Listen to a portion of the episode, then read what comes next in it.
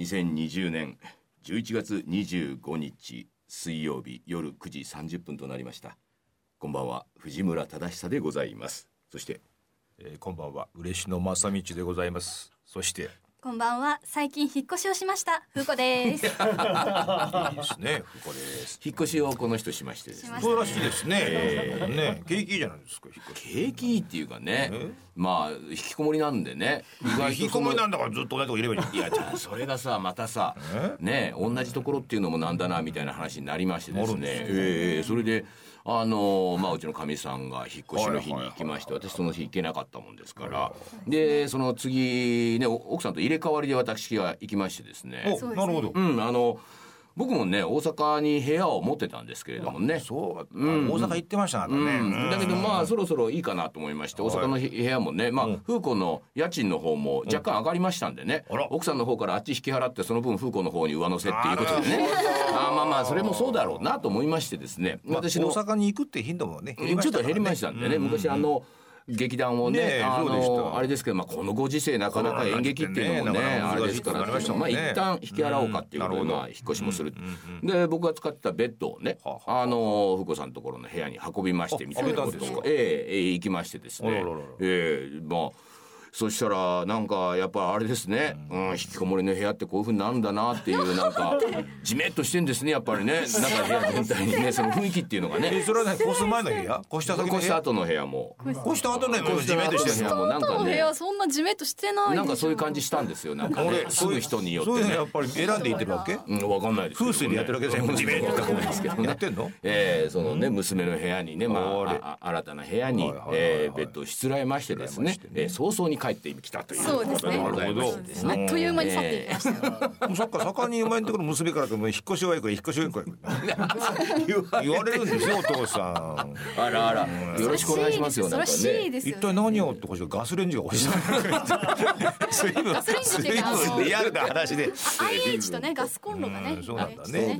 火力がないもんですそれもあれですよ。でもね自炊をちゃんとやるっていうこのねまあ心構えというかね。まあ確かにそうですね。自炊をしようと思わなかったねそのガス代なんてね。まずはガスをくれっていうね、えー、ということでそれをね親戚のおじさんにちょっとねだってみたっていうことですね。言うだけ言ってみただけですか言うだけ言ってみただけ。ほらだから。うち来ますよガスレンジが言っときゃガスレンジくれるだろうな思っちゃう ということでね、はい。えーこのように、えー引きこもりの娘とともにやっておりますこのラジオ。やっぱりね社会性があったんでしょうねやっぱりね。本当評判いいらしいじゃないですか何かですね、え？なんか必聴ラジオ。聞きましたよね。というムック本かなんかなんかありまして、ね、そのラジオね何三千あるんですってもちっちゃいねもっとあれな感じですよね。ねだって今コミュニティラジコで聞けるからえ全部あもう。その中の必聴ラジオ2021に選ばれましてうちの番組が。100ですよ100ええありがとうござい3000ます。からあるあんたラジオ番組のね100で。誰が推薦したのか。どこが一体必聴なのだろうか、いやでも必聴じゃないですか？必要ですよ。ねえ。ないですもんテレビの。方がね直々にねご出演なさってねそうですいつの間にかね罵倒されてるっていうね。罵倒されてるっていう。そういう番組ないですからそこがどうかはちょっとわかんないねもうやっぱ胸のすくようなコメントが多いんじゃないですかねやっぱね。お前も思い上がるなとね娘にね。どんどん言えるラジオお前に一生日の当たらないよってやつか爽快なバリなかなかそういうところがねそれで娘も笑っちゃってるっていうところですからね。ええ。だからなんか、あのメールでもありました。あのね暗くなりすぎないおじさんの真面目な話が聞ける番組と思って気に入っていますというね。真面目ですもんね40代女性ふにゅうにさんのメールもねいただいているっていうぐらいでね。なかなかそこら辺はやっぱり見るのありますやっぱりね。戦者もやっぱりねさあそういうことでね、えー一応ね風子さんもこのねアシスタントみたいなことですからね。メール読んで、えーいただきましょう。うん。はい。えーラジオネーム無色透明さん30代女性の方ですね、うん。毎回楽しく拝聴しております水曜どうでしょうの新作はオンデマンド配信をこれでもかというくらいに拝見しております。さて私事ですが来月に手術を受けます。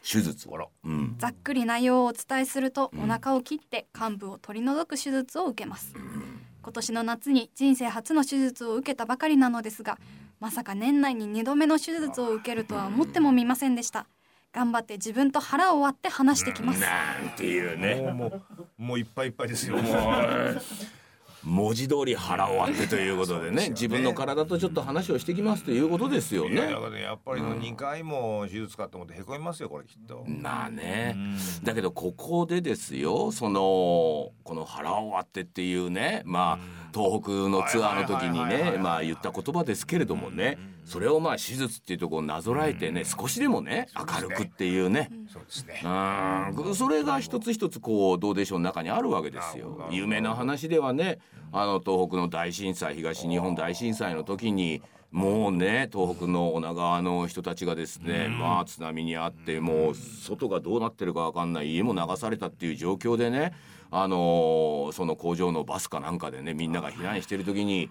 ね、ここをキャンプ地とするなんつってね言ってみんなでちょっと笑い合ったなんていうね現実を受け止めて。現実を受け止めてそうキャンプしたさ。ああそういう時に一つこうねそういうユーモアじゃないですけれども、じゃあそんなのお前不謹慎じゃないかっていうことではなくてほっとしてしまういやいやとりあえず、うん、今日頑張ろう。今日一日頑張ろう。今ね世の中どうなってるか分かんないけど今日はとりあえずここで寝て頑張ろうっていうなんかその一つの合言葉になってるっていうのはないですよねね。これはうちの番組の力で、もう平常心を取り戻す瞬間じゃないですかね。うん。ね。そうですね、うん、その言葉をきっかけにして、うん、テレビで見ていた。って思うわけじゃないですか、やっぱり。特別なその本当に悲惨な夜だったんでしょうけれどもねやっぱり現現実日常に引き戻すっていうね、その言葉こそれが言葉としてこう出てきた時にね一番それは聞くっていうねみんなで頑張ろうとかねそういうことではなくてっていうことですよね。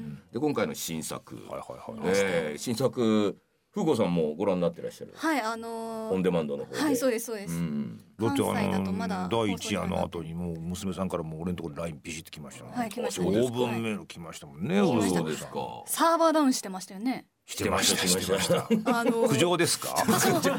いやいやいやうちの。いやもうすごいなと思っておあみんな心待ちにしてたんだと思って考えることは一緒かと思って、うんうんうんうん。結局あれ朝方の4時とか5時ぐらいまでなんか結構大変だったらしいですよ。なかなか繋がんなくて。私はもう繋がらなかった時点でもう一回諦めて寝ましたけれども寝ましてあのあの次の日の午前中に見たんですけれども、うやっんぱりこうなんだろう皆さんがこう待ってたということと、うん。こう4人がこう再びこう集まって旅に出るっていうことのうん。なんかそれだけなんだけどそれだけ。うん。ワクワクする。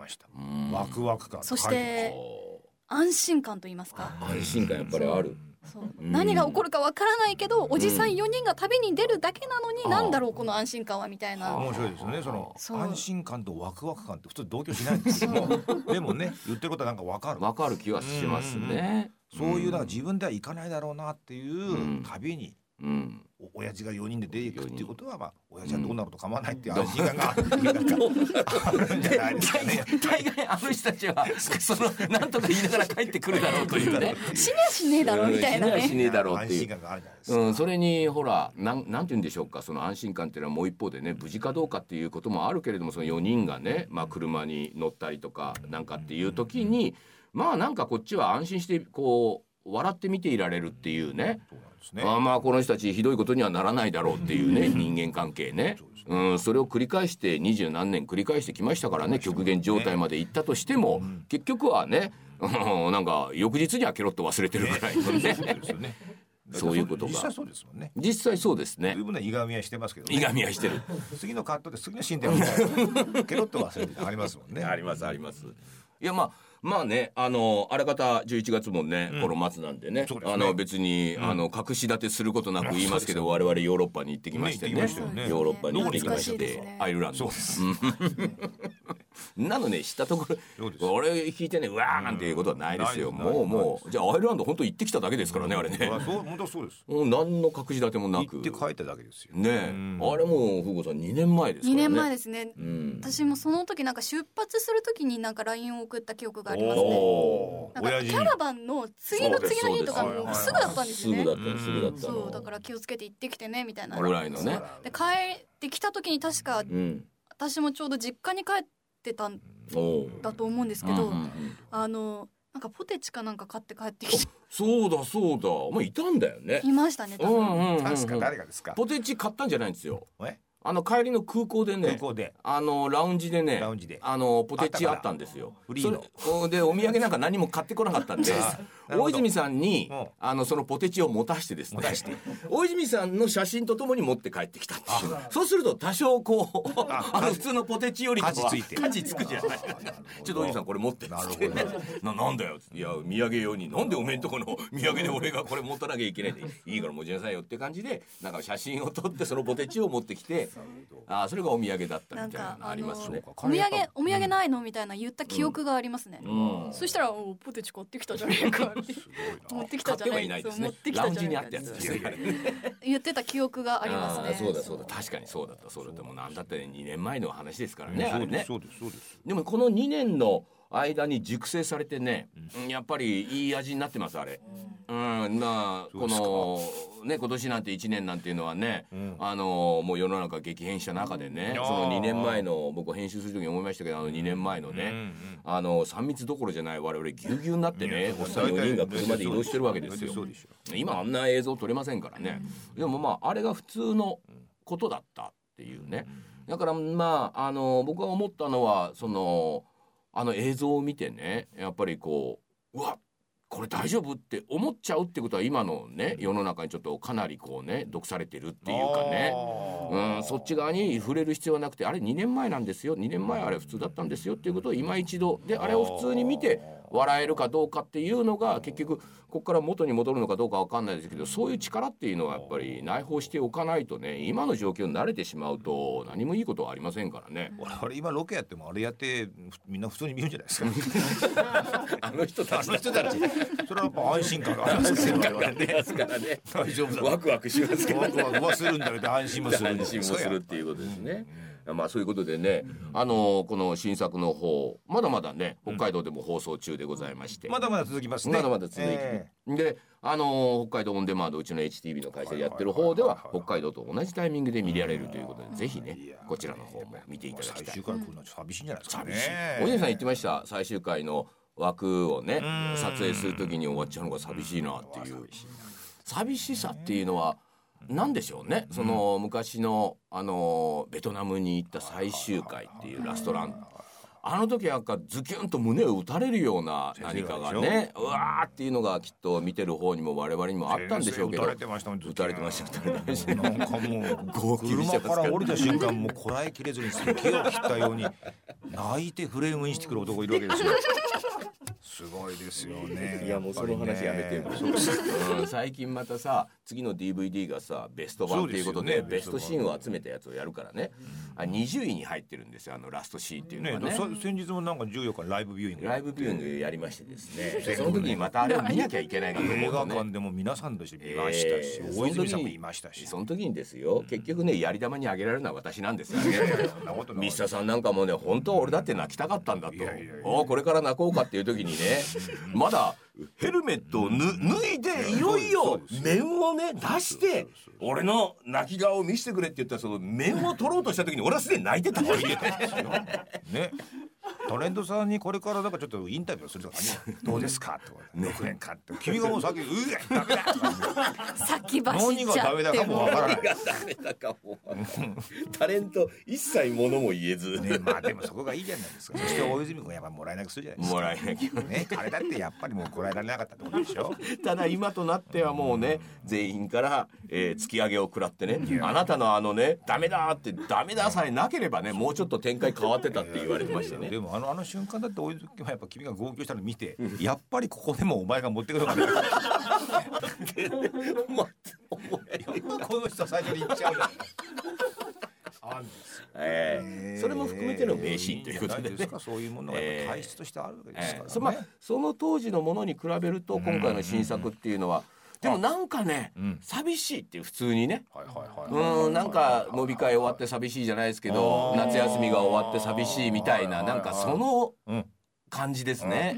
あそうです。だからうん。そう当然それ若かりし頃の喜怒哀楽みたいなものがね、うん。そういう熱情っていうものが薄れるってことは自然じゃないですか。そうだね。そうであってもねやっぱあの4人の日常っていうものが、うん。うんうんやっぱすごいなんかあってなんかみんな見ても体験するのがあるんじゃないですか。うん。だからやっぱり終わられると寂しいっていうっていう。この中にいたいっていうのがあるんじゃないですか。えーそれまあ最終回はね。ねあのちゃんとエンディングもね樋口さんの6分の1の夢旅人に乗せてのエンディングたっぷりありますからね。そこの話ね私尺を間違えましたね。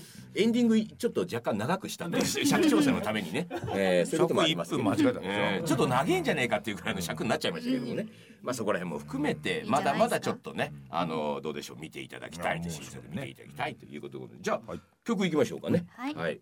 それでは本日の一曲目です。リック・スプリングフィールドで Love Somebody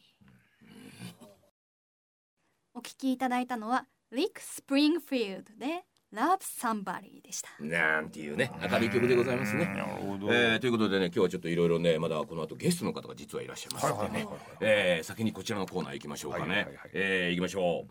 こちらダンディ相談室。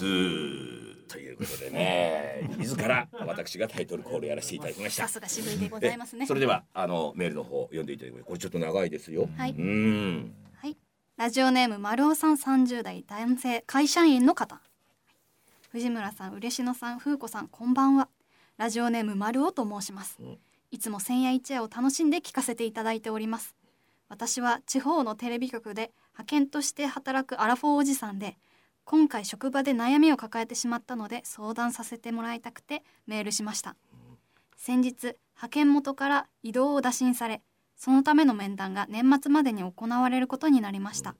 現在私は映像素材の整理と管理をするデスクワークに10年ほど携わっております。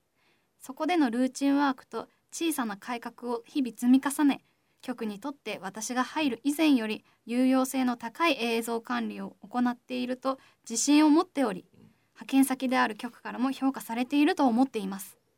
ですが派遣元の人事担当からは制作スタッフの数を増やしたい。会社と丸尾さんの今後のために番組制作を学んでもらいたいので一から AD をやってほしいと言われてしまいました。藤村さん嬉野さんには申し訳ないのですが私は番組制作に関して全くつゆほども1ミリだって魅力を感じておらず室内でコツコツと業務を続けてやりがいを持って頑張ってきた10年間が無産してしまったようなとても気分が落ち込む日々が続いております。アラフォーにして情けない話ですが私は引っ込み思案でとっさの会話に弱く事前に予測できなかった質問が来るとパニックになり説明がグダグダになります。ですからディレクターのように現場でリーダーシップを発揮し人と人をつないで円滑に回すような役回りなど未経験すぎて不安であり恐怖感すら覚えております。私としては会社に人が足りないなら新しい人材を雇ってくれよ。とうとう言いたいことはあるのですがもともとの引っ込み思案と会社と丸尾さんの今後のためというワードに対して断るための的確な理由が見いだせないため面談が行われてしまえばおそらく移動を受け入れてしまっていると思います。そこでアラフォーからモチベーションなく AD を始める私に番組制作のプロ中のプロである藤村さんと嬉野さんから何かアドバイスなどいただけないでしょうか。長文失礼いたしました。これからも応援しております。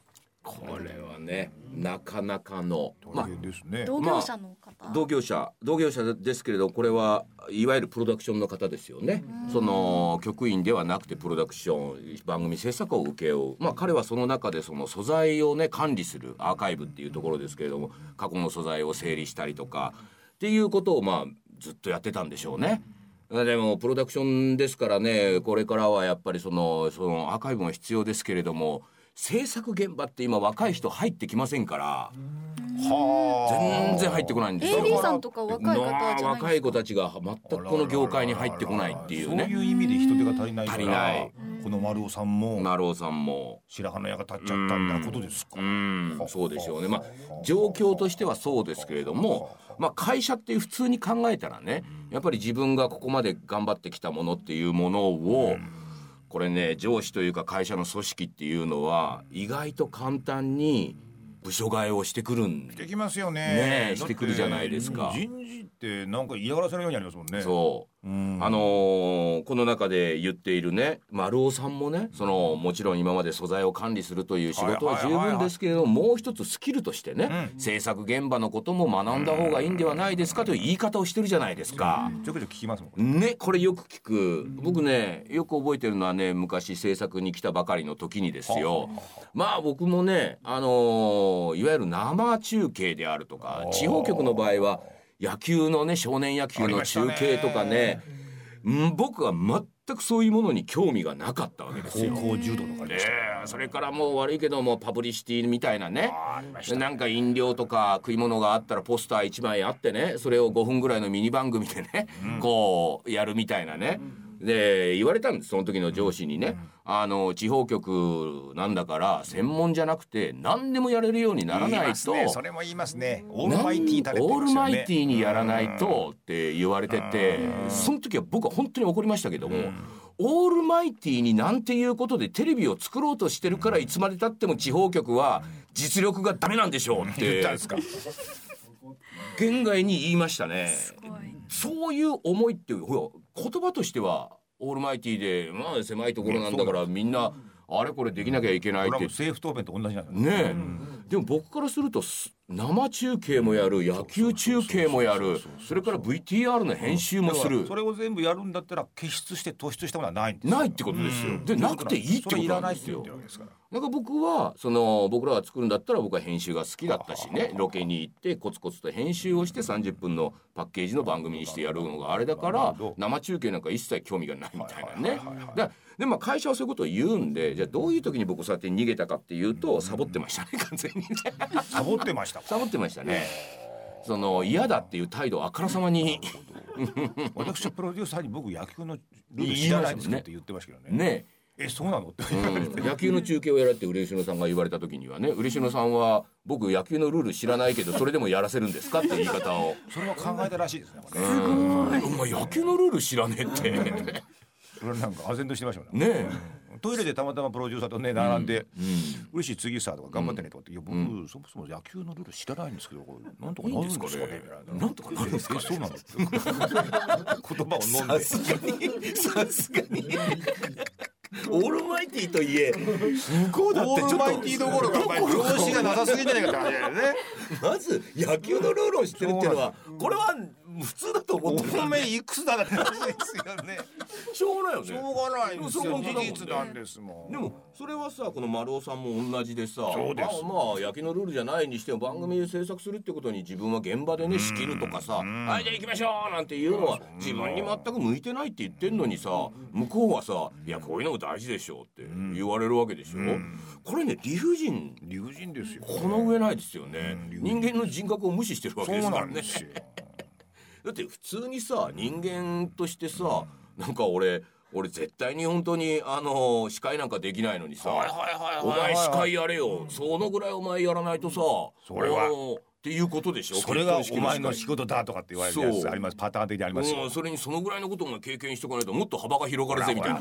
お前幅広がるんじゃなくてお前それ打ちのめされて帰ってくるだけだろみたいな。適材適所っていうものがありますからね。あるし。無理なものは無理。ってね考えてくれないんですよ。ふーちゃん。だからもう。嫌がらせ人事は。うんそうだ嫌がらね。入ってんじゃないですかこれ。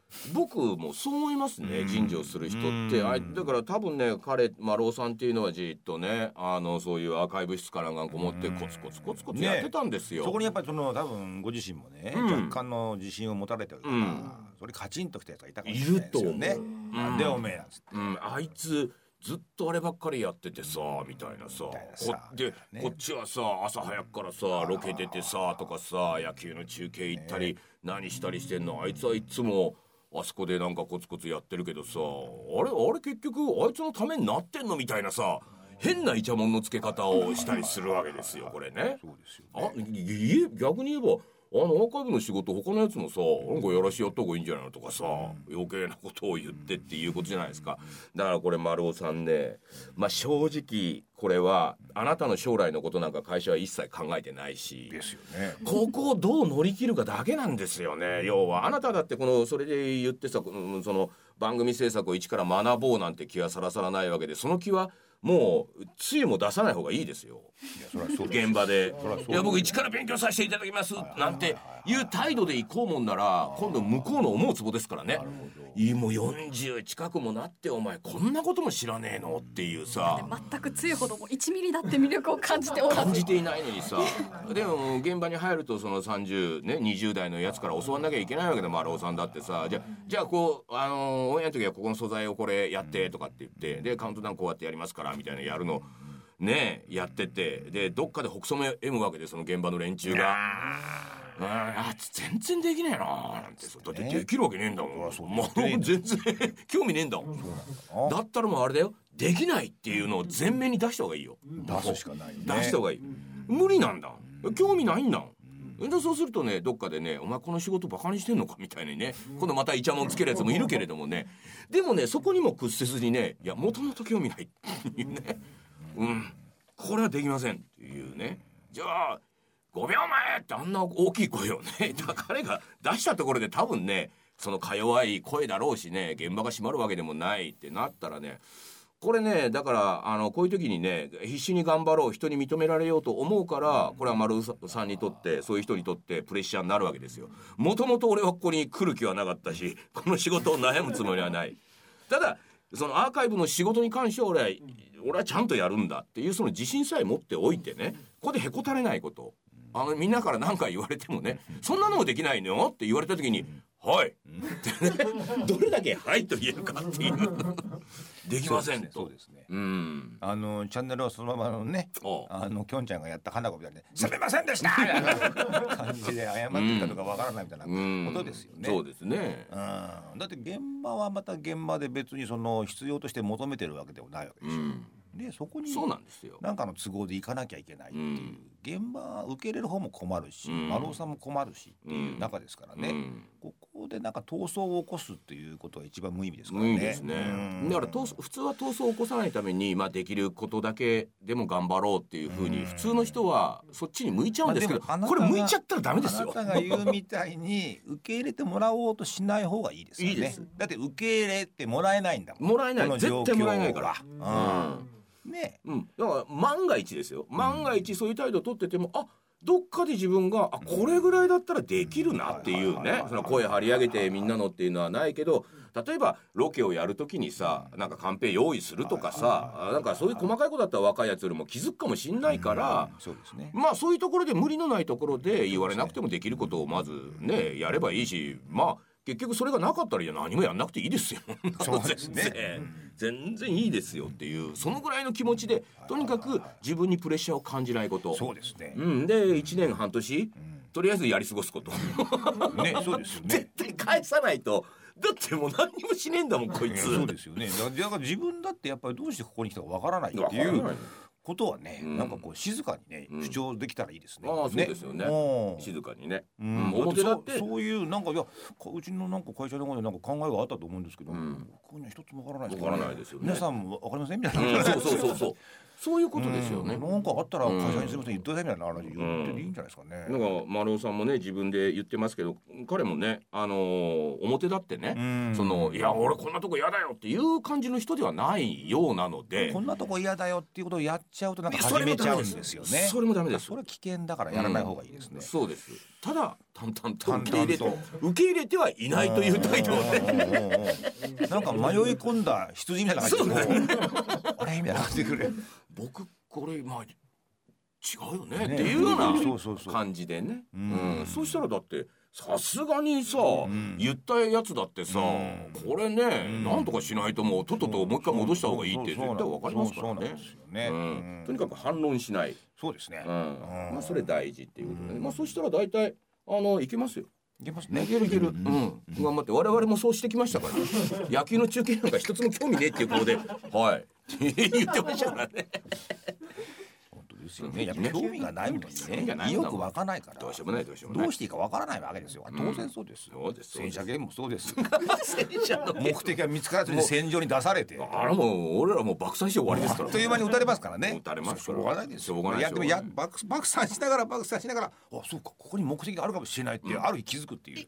気づくこともあります。気づくこともそういうこともありますからね、まあ、現場に出て現場で、あ確かにこれは知らなかったなっていうことももしかしたらある、まあ、だからそれを見つけるぐらいのね、あでいいんじゃないですかっていうことです、ね、年下の人にいろいろまあ使われるっていうことを、まあ、そんなに気にしない、気にしない気にしない。ね、うん、全く気にしない。だって俺仕事なんかみんな年下なんですよ。そうだよね。昔から気にしちゃいねえから。何だったら面倒見てもらってからそういうことなんですよ。面倒見てもらうぐらいの気持ちでいいですよね。見てくれるんですよ、うん、そういうことなんですよ。丸尾さんねやりますから。それはもう。おじゃもういいんじゃないですかね。ね。今後もなんかあの時系列でね、あのいろいろなご報告してもらえれば。いよいねいよいよじゃあちょっと現場配属されまして、ちょっとね丸尾さん、あのこちらのラジオのあなたのことをね、我々だけじゃなくてリスナーの方もかなり気になりますからね。続報お待ちしております。ね上がりますから。お待ちしております。じゃあということで曲いきましょうか。曲明けにはゲストの方お呼びいたしますのでね。はい。それでは本日2曲目ですね。Lake Astray で Never Gonna Give You Up。